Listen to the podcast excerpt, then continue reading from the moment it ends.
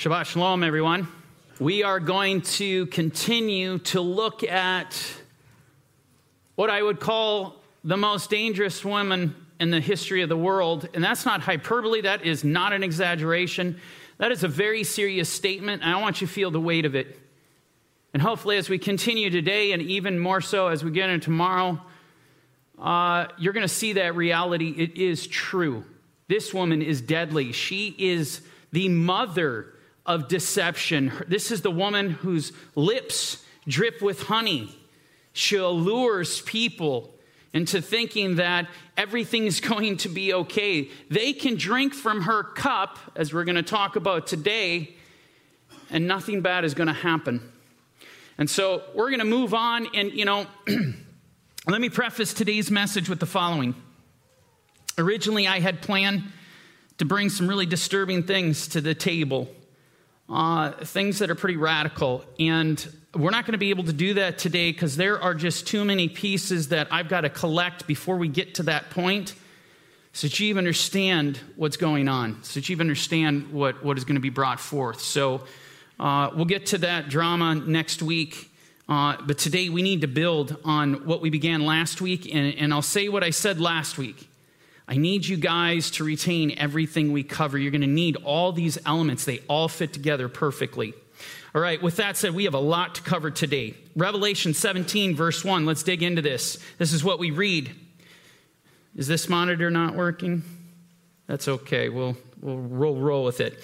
Then one of the seven angels who had the seven bowls came and talked with me. And, and, and one of the seven bowls of wrath. Just to be clear, this is the angel with the seven, one of the seven bowls of wrath, came and talked with me, me as John, saying to me, Come, I will show you the judgment of the great harlot who sits on many waters. You know, one of the cool things that, I mean, take this in for a moment and recognize how radical this is.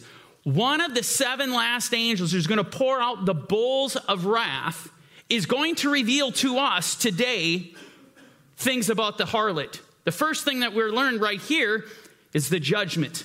One of the most significant details that we're going to cover in regard to her, period, is what revelation or what this angel is going to reveal as how she is going to be judged. Very, very significant. But the other detail that we're given here, and I'll highlight this, is the following this harlot sits on many waters. Obviously, she, the, the, the angel is using imagery, metaphors. What does this mean? Well, fortunately for us, when we jump to verse 15, the angel tells us exactly what he means by this. In verse 15, we read the following Then he said to me, The waters which you saw, where the harlot sits, are peoples, multitudes, nations, and tongues. Interesting. So now we understand what these waters are. There are peoples and nations. And the key thing is, is what is the relationship between the harlot and these peoples and nations? Well, a key component to understanding the relationship is this she sits on many waters. She is sitting on these waters. What does that signify?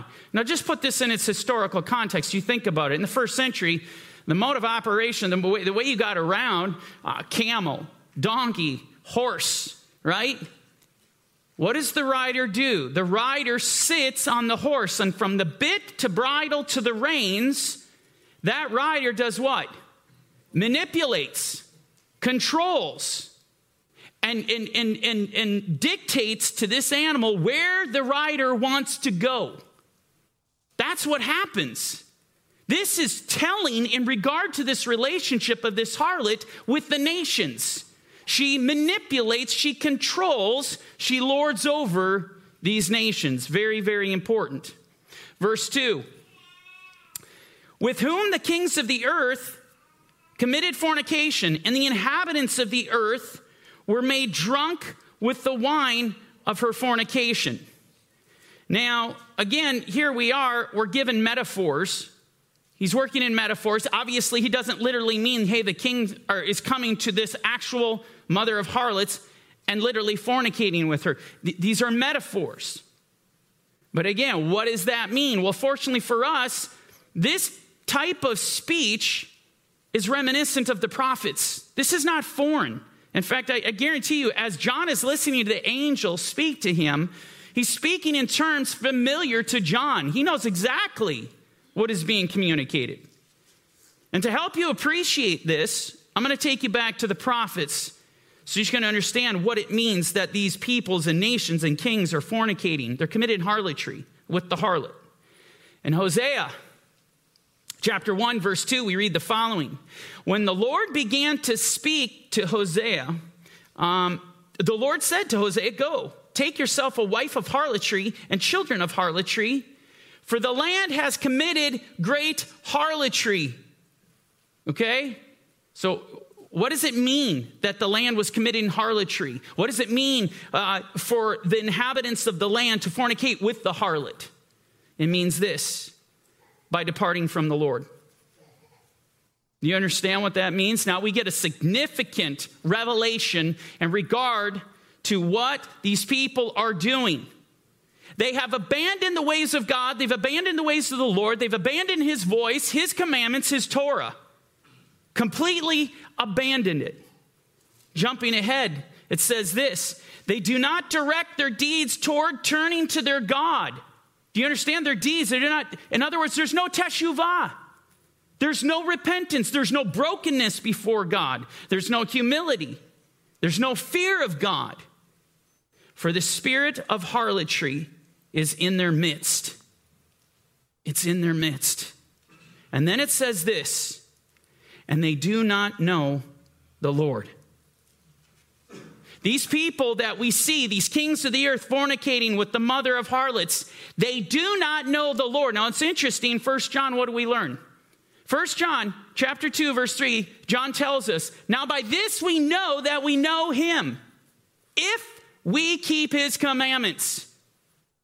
That's how we know if we know him. He goes on in verse 4 He says, I know him, does not keep his commandments, is a liar. He's a liar.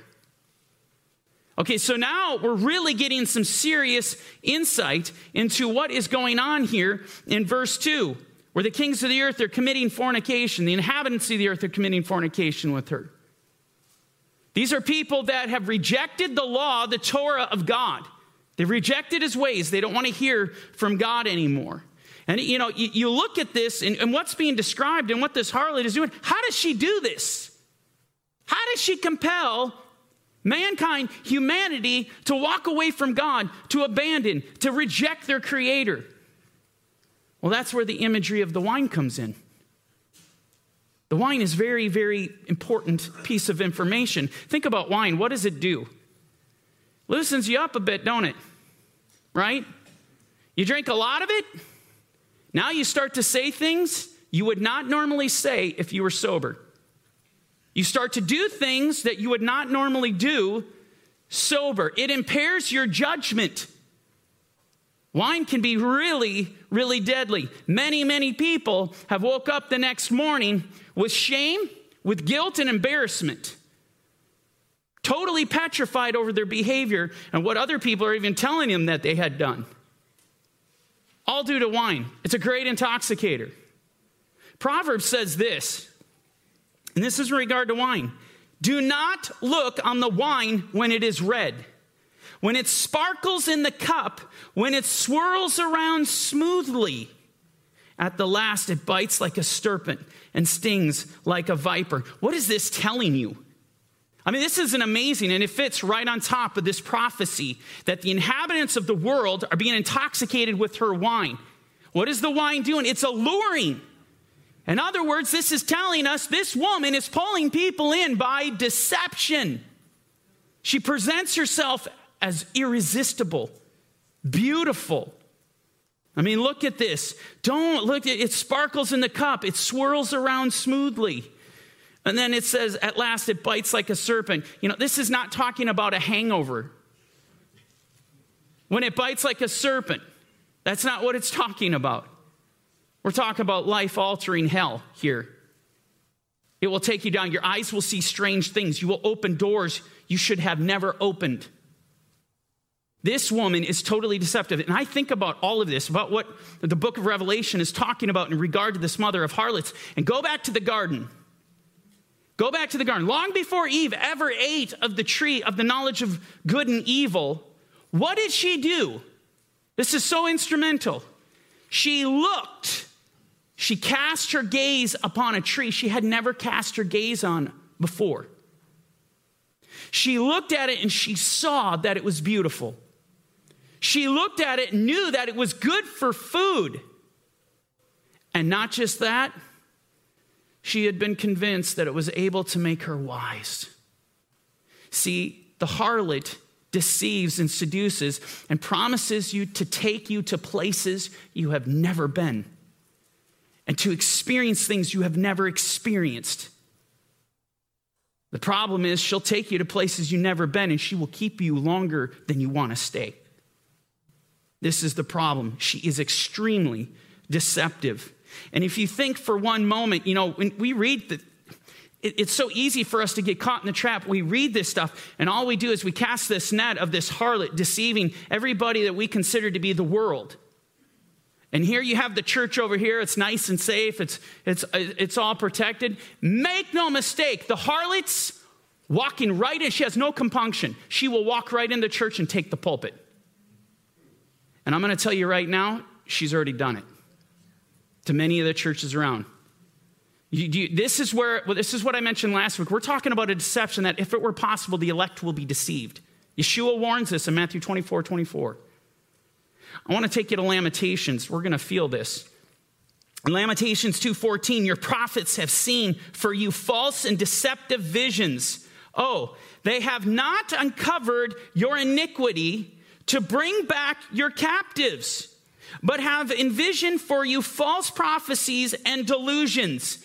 Do you understand? This is, these are prophets doing the will of the harlot. They are serving the mother of harlots. They themselves are drinking from the wine of her fornication.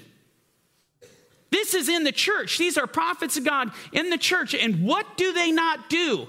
They will not uncover sin. They won't do it. They won't say the hard things.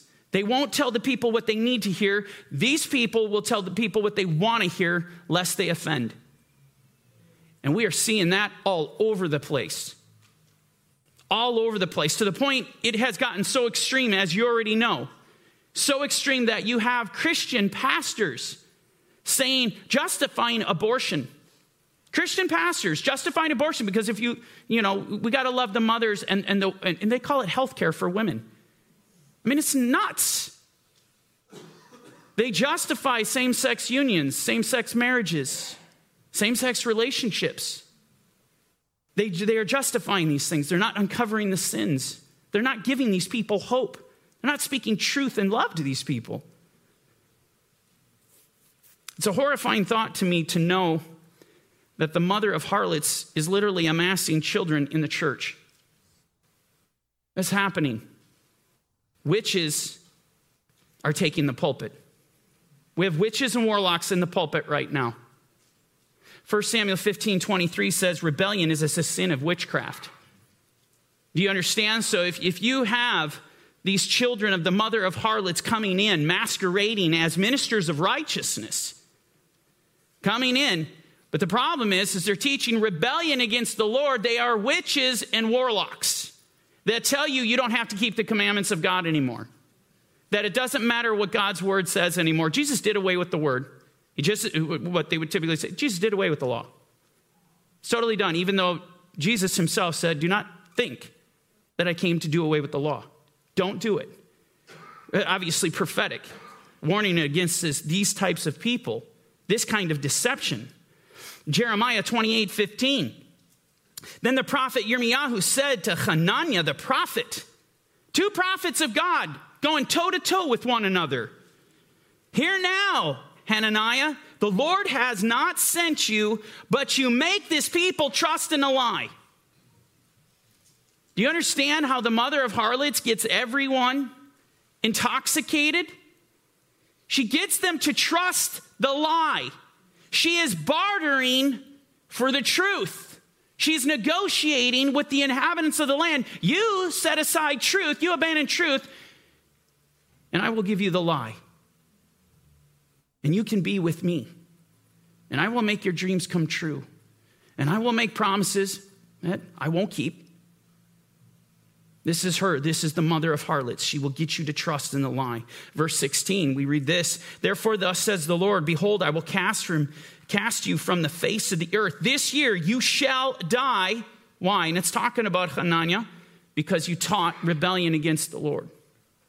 You're teaching rebellion. That means, I'm telling you, you don't have to do this. The words of Yeshua, you don't have to worry about it. It's kind of subjective. You know, if you think it applies to you, that's okay. You can pick and choose what you want out of the scriptures. And if the mood catches you, go ahead. You're teaching rebellion against the Lord. This is this harlot. Isaiah 39, we read that this is a rebellious people, a lying children. Oh, children who will not hear the Torah of the Lord. These are the children who have a mother the mother of harlots. These are her children. These are ones who saying, I'm not going to listen to the Torah. I'm going to reject it. I want nothing to do with it. Verse 10, we read, who say to the seers, Do not see, and to the prophets, Do not prophesy to us right things. Speak to us smooth things. Prophesy deceits. Please stop preaching the hard stuff. We're sick and tired of hearing the conviction. Just make us feel good, would you? For once, in it's hard enough to live in this world. I just want to feel good. This is, this is when the mother of harlots has broken down communities so that they only want to hear the things that are pleasing to the flesh. Going back to Jeremiah, they have also healed the hurt of my people, saying, slightly saying, Peace, peace, shalom, shalom, when there is no peace. You know, Deuteronomy 29 gives us the same warning. Don't say to yourself, don't tell yourself you're going to have peace even though you walk according to the dictates of your own heart. You do those things in your own heart that your, that your fleshly heart is, is only gratified when you give into it. Don't do those things and tell yourself it's going to be okay. It's not going to be okay. To those who practice evil, it is not going to be okay. There is forgiveness, there is hope, there is mercy, there is grace to those who confess their sin and say, I'm sick and tired of this sin. I hate it. I despise it. Lord, take it from me. I humble myself before you. I hate this thing. That's, that's beautiful. There's hope. Verse 15 Were they ashamed when they had committed abomination? In other words, were they ashamed when, when they fornicated with the harlot? Was there any shame in drinking from her cup? No. They were not at all ashamed, nor did they know how to blush. Why? Why don't these people know how to blush? I'll tell you. They're intoxicated. They're intoxicated. They're totally drunk. They're doing things they would not normally do if they were sober. If they had their wits, if they had clarity, spiritual clarity, they, they wouldn't do these things.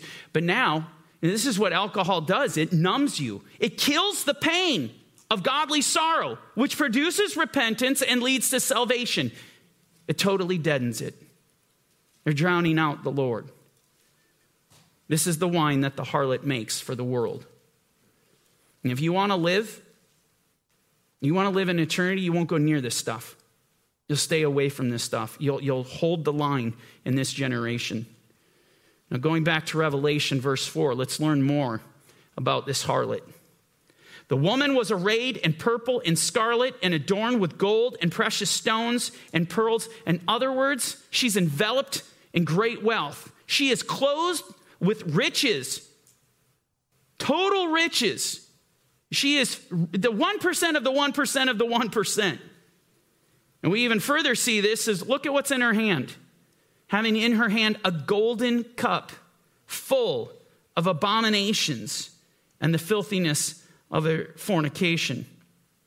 It's interesting, we learned something about the wine here.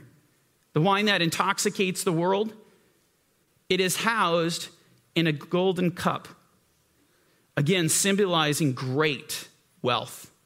Now, I'm saying this, I'm making an emphasis on this because you're going to need this as we get into next week. These are details that are so critical telling us so that we can identify the mother of harlots. Incredibly, incredibly wealthy. Now, second thing I want to mention here is the imagery that is being used here, again, is not something new. This is something we see in the prophets. And actually, what the prophets are saying is exactly what the angel is conveying to John. Exactly. Jeremiah 51, verse 7, we read Babylon was a golden cup in the Lord's hand. You got that? Babylon was a golden cup in the Lord's hand. The exact same thing we're reading in, in, in Revelation 17, exactly what we're reading in Jeremiah 51. I wish I had time to go through the whole chapter. We don't. I'm just going to stop right here. But you'll notice, and, and I'll get into this and I'll explain this a little bit more, but you'll notice right off the bat the term Babylon. What you're going to find interesting as we continue on in Revelation, guess what the name of the mother of harlots is literally Babylon. Mystery Babylon. That's her name. And this, the, the, the, prostitute, the whore of Babylon, is holding this golden cup. And here we are in Jeremiah 51. We have the Lord holding the golden cup. Babylon is, is, a cup in his hand. Now, you might say, Daniel, uh, that doesn't sound anything like what we're reading in Revelation. Because the harlot's holding the cup in Revelation. But here in Jeremiah, the Lord is Listen to me carefully, and I'll prove this to you. I'll show this. It's the same thing. No, the Lord is not the harlot, and the harlot is not the Lord. But you will understand the relationship that is happening here. Even in the rest of this passage, it will begin to play out. It says, Babylon was a golden cup in the Lord's hand that made all the earth drunk. The nations drank what? His wine? No, her wine. The wine of who? Babylon. Oh, the, the very name of the mother of harlots. You understand? It's, it's amazing that, that the angel is using terminology and language that is consistent with the prophets because the prophets haven't expired. They're speaking. You want to understand Revelation, it ain't going to happen without the prophets. The Spirit of God has spoken through them. And I kid you not, that is the decoder to Revelation. We need this. We need the prophets. We need the Tanakh. And so Babylon was a golden cup in the Lord's hand that made all the earth drunk. The nations drank her wine. And then it says this Therefore, the nations are deranged. They're absolutely delusional. This is where the lie becomes the truth, the truth becomes the lie. This is where conspiracy becomes truth, and truth becomes conspiracy. I want to take you to Romans 1, and I want to help you understand how it is that Jeremiah can say, well, the, the Lord's kind of holding this cup, and then you go to Revelation, the harlot's holding this cup. You're going to understand what that means because all that means is that the Lord's will is being done. And I'll show you this. Romans 1, verse 24. This is what we read. Therefore, God also gave them up to uncleanness. He's giving them up. He's taking his hands off the ring. Because God didn't create us as robots. He's not going to force you to love him. He's already done more than what he needed to do to show and prove his love to us. It is, it is on us. So he's not created robots. You know what? He's going to give them up to uncleanness and the lust of their flesh to dishonor their bodies among themselves. Why? You know, because I read in scripture, God will never leave me or forsake me. Why would God do this? Why will God take and give you over to your sins? This is why. Because they exchanged the truth of God for the lie. You see a reoccurring theme here? The harlot will barter for the truth. She wants to negotiate with you to give up the truth and to receive her lie. This is the, this is the deal. And when that happens, it's over. It is over. And worshiped and served the creature, and you just think about our context in Revelation worship and serve the beast rather than the creator who is blessed forever.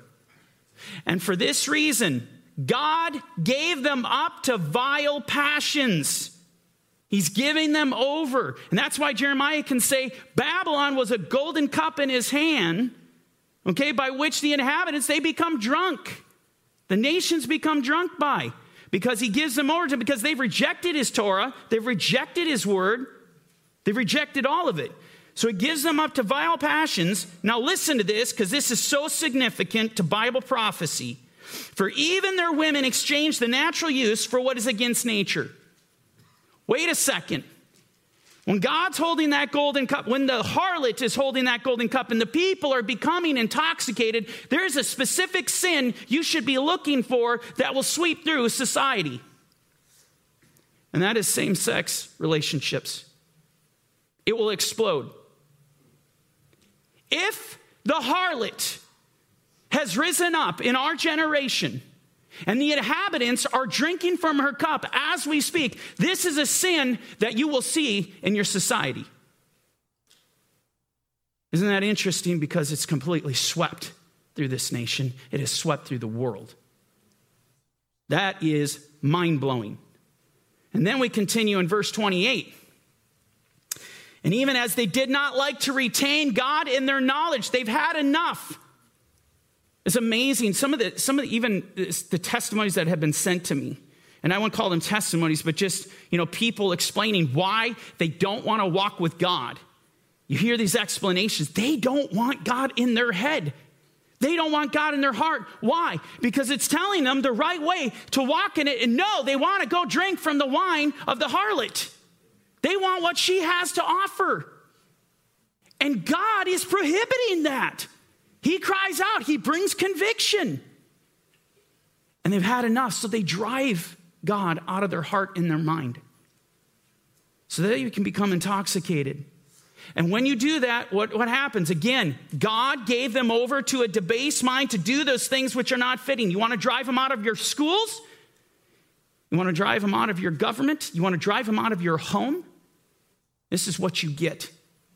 God will let go. He will give you over to a totally debased mind. And guess what? Your judgment is going to be completely impaired as you make your steps going to hell. Going back to Revelation, verse 5. And on her forehead, which is interesting, this is obviously, we read about a lot gets put on there. You know, the mark of the beast is on your forehead or on your right hand. On her forehead, a name was written Mystery Babylon the Great. We're given her name. There's no debate here. This is her name. It is Babylon the Great, the mother of harlots and the abominations of the earth. This harlot, I mentioned this last week, this harlot is tied directly to Nineveh. The harlot is tied directly to Babylon. These two cities represent pure evil. Pure evil. A perfect symbol for this woman. And in the days of Jeremiah, Babylon was the source of all corruption, a global superpower, infecting and perverting the world. Verse 6 I saw the woman drunk with the blood of the saints and with the blood of the martyrs. Now, marturon, when you look at this in the Greek, martyrs, I want you to understand, it means eyewitnesses. Okay, you got the blood of the saints, you got two groups here. The blood of the saints on one hand, you got the blood of the eyewitnesses of Yeshua. And when I saw her, I marveled with great amazement. You know what's amazing to me is up to this point, we've been reading how this woman intoxicates the world, and now we learn she's intoxicated. It's a very different wine, though, that she's intoxicated with. She's intoxicated with the blood of the saints. Now, what does this tell you? Drunk on the blood of the when someone becomes drunk they're in excess of alcohol. They took on way too much. That's why they're drunk. What does it tell you? As it tell it's telling you what this is. This is a major bloodbath of christians getting slaughtered. Innumerable. This is not a 50 100 200 2000 christians getting slaughtered. She is intoxicated with the blood of the saints now, we don't know the number. We're not told the number. God, will God knows the number even now. But one thing that we do know from reading this prophecy isn't going to be anything like it that ever happened in the world. She's completely intoxicated on the blood of the saints. It is absolutely awful. Now, in looking at this passage, we learn something that is very important, and I think it's the given. The harlot, what are her feelings towards the church? What are her feelings towards those who love Yeshua with all their heart? She hates them. Do you understand? If, if the harlot is in fact existing, let's just say in our generation for a moment, Let's just say she's pouring out her wine. And let's just say evidence of that is starting to flow throughout society as same sex relationships and marriages totally explode.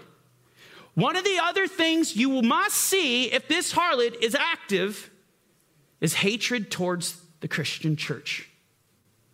Persecution will rise. It is an absolute fundamental guarantee.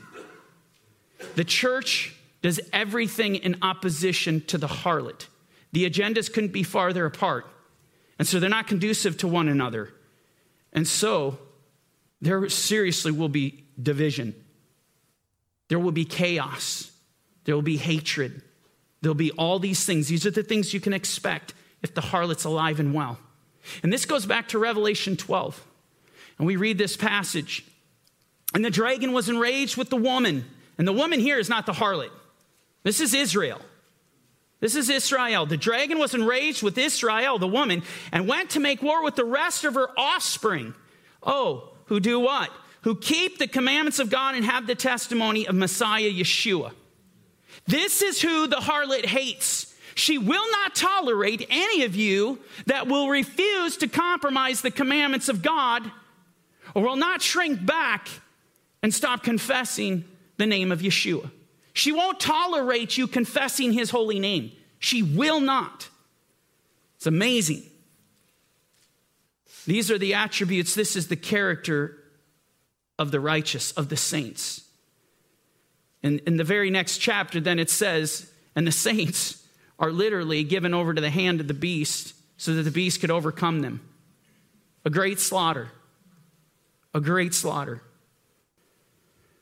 I want to take you to 1 Kings 18 because I can't talk about the mother of harlots without bringing an absolute, a, a literal example to the table, and that is Jezebel.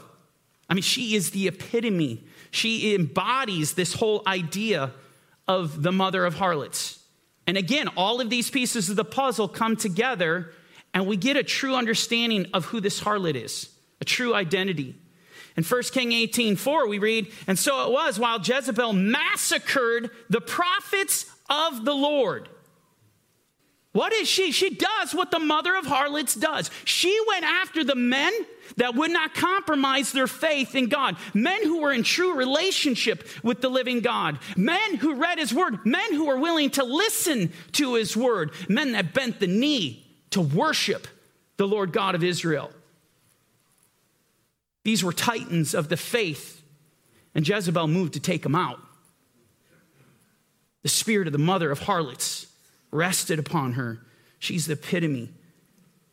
Jumping ahead, 1 Kings 21, verse 25. But there was no one like Ahab, the king of Israel. He's a king. And isn't it interesting, you know, what we read in Revelation that she causes the kings of the earth to fornicate with her? Well, get this. Here we have King Ahab, king of Israel who sold himself to do wickedness in the sight of the Lord. Why? Look at the history of Israel. This makes no sense. You shouldn't be doing this. Your forefathers received covenant at Mount Sinai. It was a supernatural experience. From the time the blood of the Lamb was shed in Egypt to the time you were brought into the promised land, which he promised you. Why is this guy sold himself to do evil? Check this out. Because Jezebel, his wife, stirred him up. This is what the mother of harlots will do. She stirs up nations and peoples. And listen to me, she stirs up the church to commit iniquity, to commit sin. She will, this, this is a woman that moved this king. She compelled him, she seduced him. Absolutely demonic, very persuasive, very manipulative. 2 Kings 9:22. Check this out. Now it happened when Joram, the son of Ahab, okay, the apple didn't fall far from the tree here. Joram saw Jehu, who God rose up so that he could clean house. that he said, Is it peace, Jehu? So Jehu answered, What peace, as long as the harlotries of your mother, Jezebel, and her witchcraft are so many? Do you understand something? When the mother of harlots comes into town and people start drinking and sipping from her cup, it's just like I said before there will be no peace. It will be chaos. It will be division. It will be persecution. There will be hatred. There will be intense war. This is what is coming. If, in fact, the mother of harlots is with us today. If what we're reading in Revelation is relevant for us today. One of the things that I think is worth mentioning here, and this is just a side note, but you look at this, this mother Jezebel and her witchcraft, Keshef, in Hebrew. This is what is known as the law of first mention. I know many of you understand that. This is the first time in Scripture Keshef is ever brought, well, and it's brought with Jezebel, the sorcery and witchcraft. You know the last time it's mentioned? We covered it last week in Nahum, Nahum 3 4, in regard to this harlot that we read about, this mistress of witchcraft, of Keshef. It's only found a couple times in Scripture. The first time it's found with Jezebel, the last time it's found in Nineveh with this woman, this harlot, what we would call the mother of harlots. You think that's a coincidence? This is not a coincidence. This stuff ties together. Pretty incredible. With that said, we're going to go to Revelation 2. We're going to listen to Yeshua's teachings. This is to the church at Thyatira, okay? I know your works, your love, your service, your faith, and your patience and as for your works, the last are more than the first. He's speaking to the church. And as far as I can tell, man, would I be honored to have a, a sheet, a bio that looked like that? It would be an honor. May God say these things to Corner Fringe Ministries. To those who join us online, we want to hear that. Yeah, we have love, we have works, we have service, we have faith, we have faith. Man, it's, this, this is as good as it gets. But hold on, Unfortunately, it doesn't stop. Yeshua goes on and says this Nevertheless, I have a few things against you. Why? Because you allow that woman Jezebel, who calls herself a prophetess. Now, this goes back to what I'm telling you that this harlot, the mother of harlots, has no compunction about walking into a church and going up and taking the pulpit and proclaiming they love Jesus. That, that, that, this woman is saying, I'm a prophetess. I got the download from Jesus himself. I'm in a church that worships Jesus. Listen to me, you guys. The Lord has spoken to me. I have a word for you. What is that word? Well, this Jezebel, she teaches and seduces my servants to commit sexual immorality and to eat things sacrificed to idols. See, it's okay now, I, I, want you to understand something as we're looking at this. This is the mother of harlots, Magnus Opus. Magnum Opus. The most important work of the mother of harlots is right here. She wants to defile the temple of God. If you had this idea that the mother of harlots is like there's some massive disconnect between the church and, and the world, that's delusional. Her magnum opus is to come into the church and defile the temple. That was Antiochus's. We're, we're coming up on Hanukkah, right? That was his greatest moment where he could get into the temple of God and totally defile it. Absolute, pure demonic behavior. It's from the pit of hell. And she is in the church. Jezebel is in the mother of harlots, is in the church and telling the people, convincing it's okay if you have same sex relationships. It's okay. Now, again, I'm telling you, if you had the mother of harlots present with you, you would see these things, even in the church. And do we see these things today? You know, it's, you know, don't, don't worry about it. You, you only look at a little porn. It's just a couple minutes. That's, you know what? Everybody's doing it. Everybody's looking. Don't worry about it. And your little mentor throws his arm around you and says, Don't sweat it. Rather than telling him, You're going to hell, brother. You're going to hell.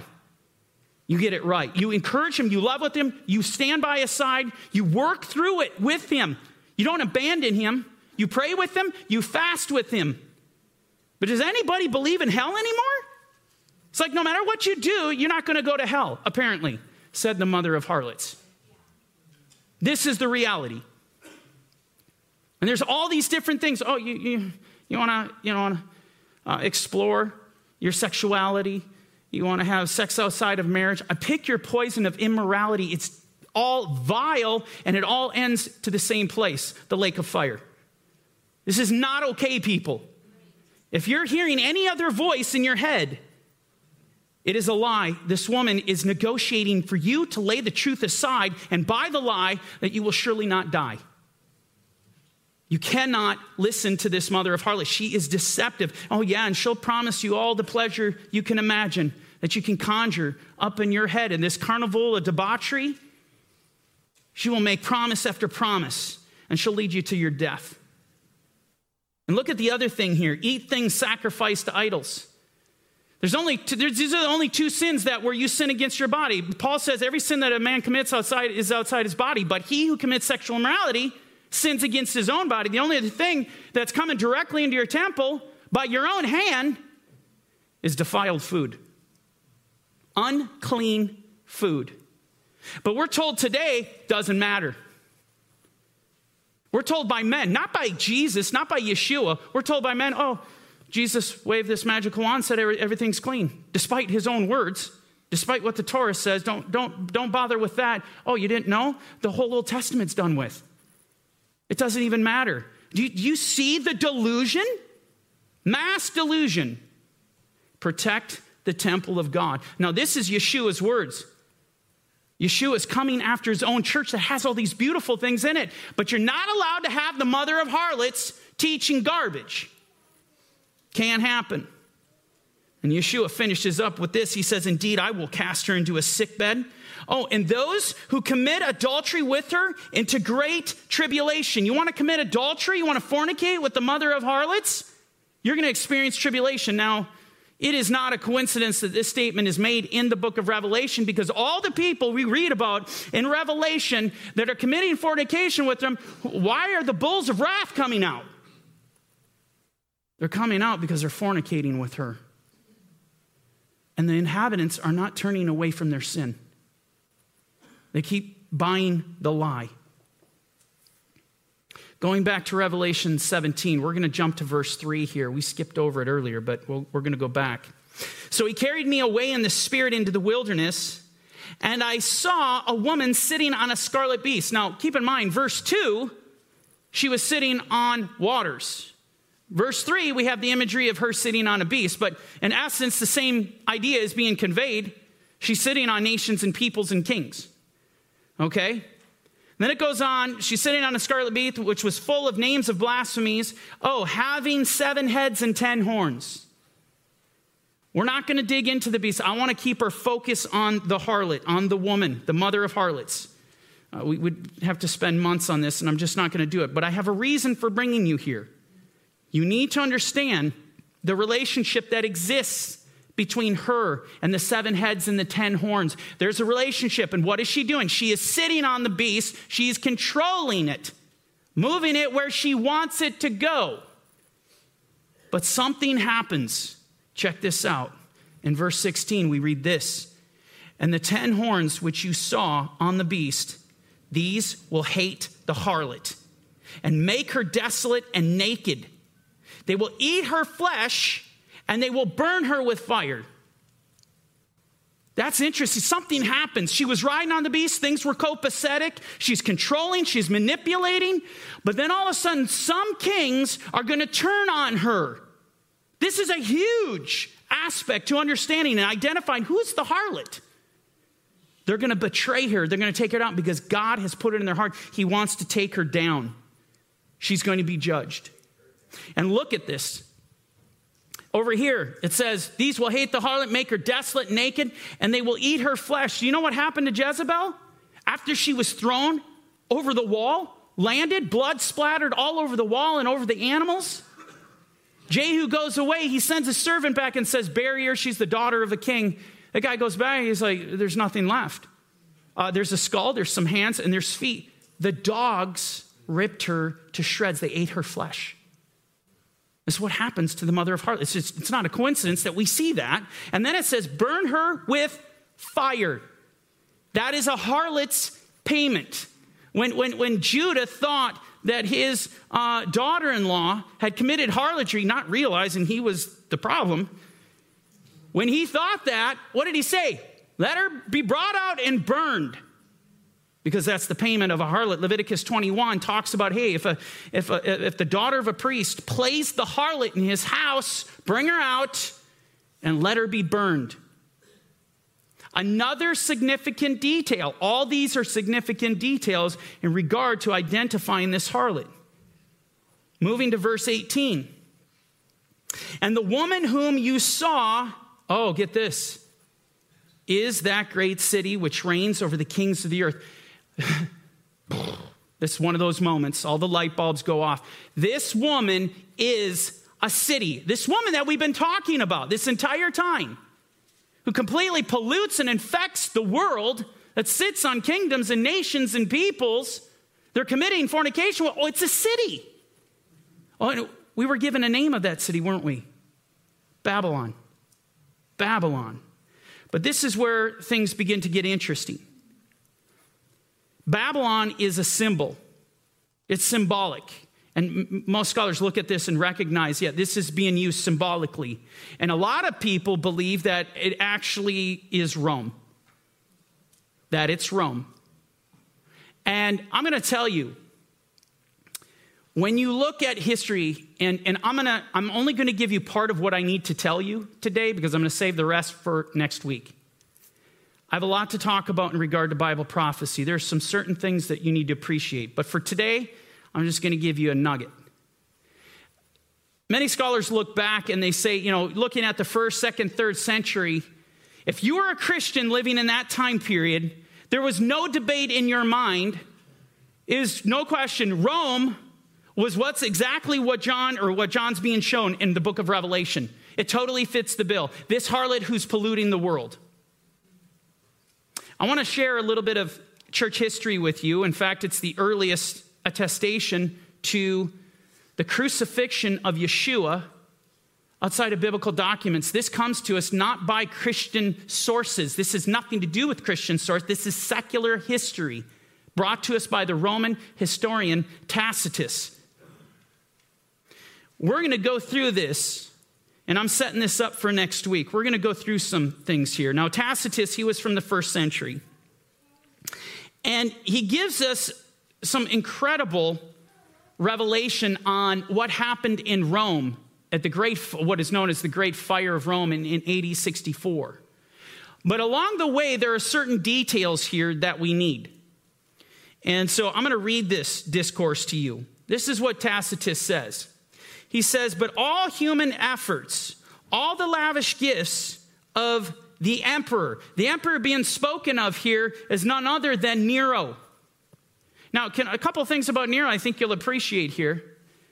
Uh, Nero is one of those ones, and that's why you, I mean, you can go research it on your own, but Nero is one of the rare guys that in multiple languages, his name adds up to 666. Okay? He was seen as an Antichrist figure. And I'll tell you, whether you believe he was the fulfillment of the Antichrist in Revelation or not, move that aside. Just as Antiochus Epiphanes was an antichrist, just as Nimrod was an antichrist, I assure you, Nero was an antichrist. You'll see that just in this secular discourse. He's an antichrist figure, okay? Now listen. So, by all human efforts, all the lavish gifts of the emperor and the propitiations of the gods, talking about foreign gods, did not banish the sinister belief that the conflagration was the result of an order. In other words, the great fire of Rome, the inhabitants of Rome believed Nero ordered it. They believed he was so wicked and so corrupt, this guy burned most of the city down, countless bodies. This, was, this, this is a city that burned for six days straight. Six days straight, and then only to go out and, you know, a lot of people will say, well, actually, technically burned nine because it, re, it, it magically rekindled.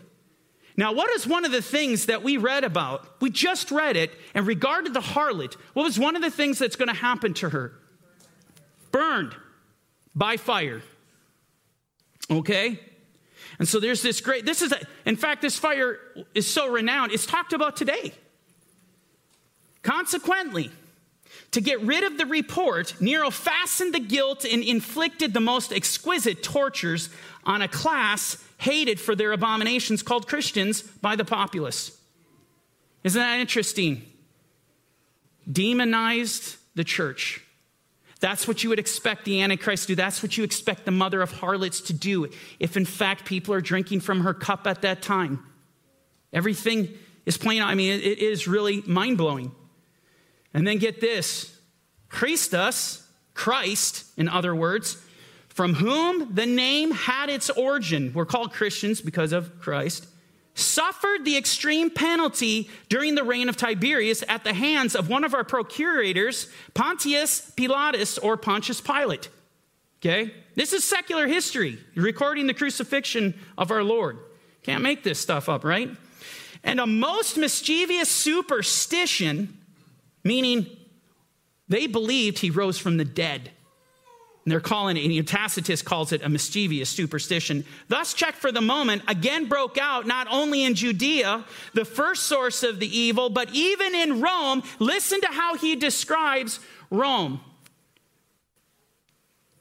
Let me see, become popular. Okay, got it. Where all the things hideous and shameful from every part of the world find their center and become popular. Let that sink in. Do you know what we're going to see next week?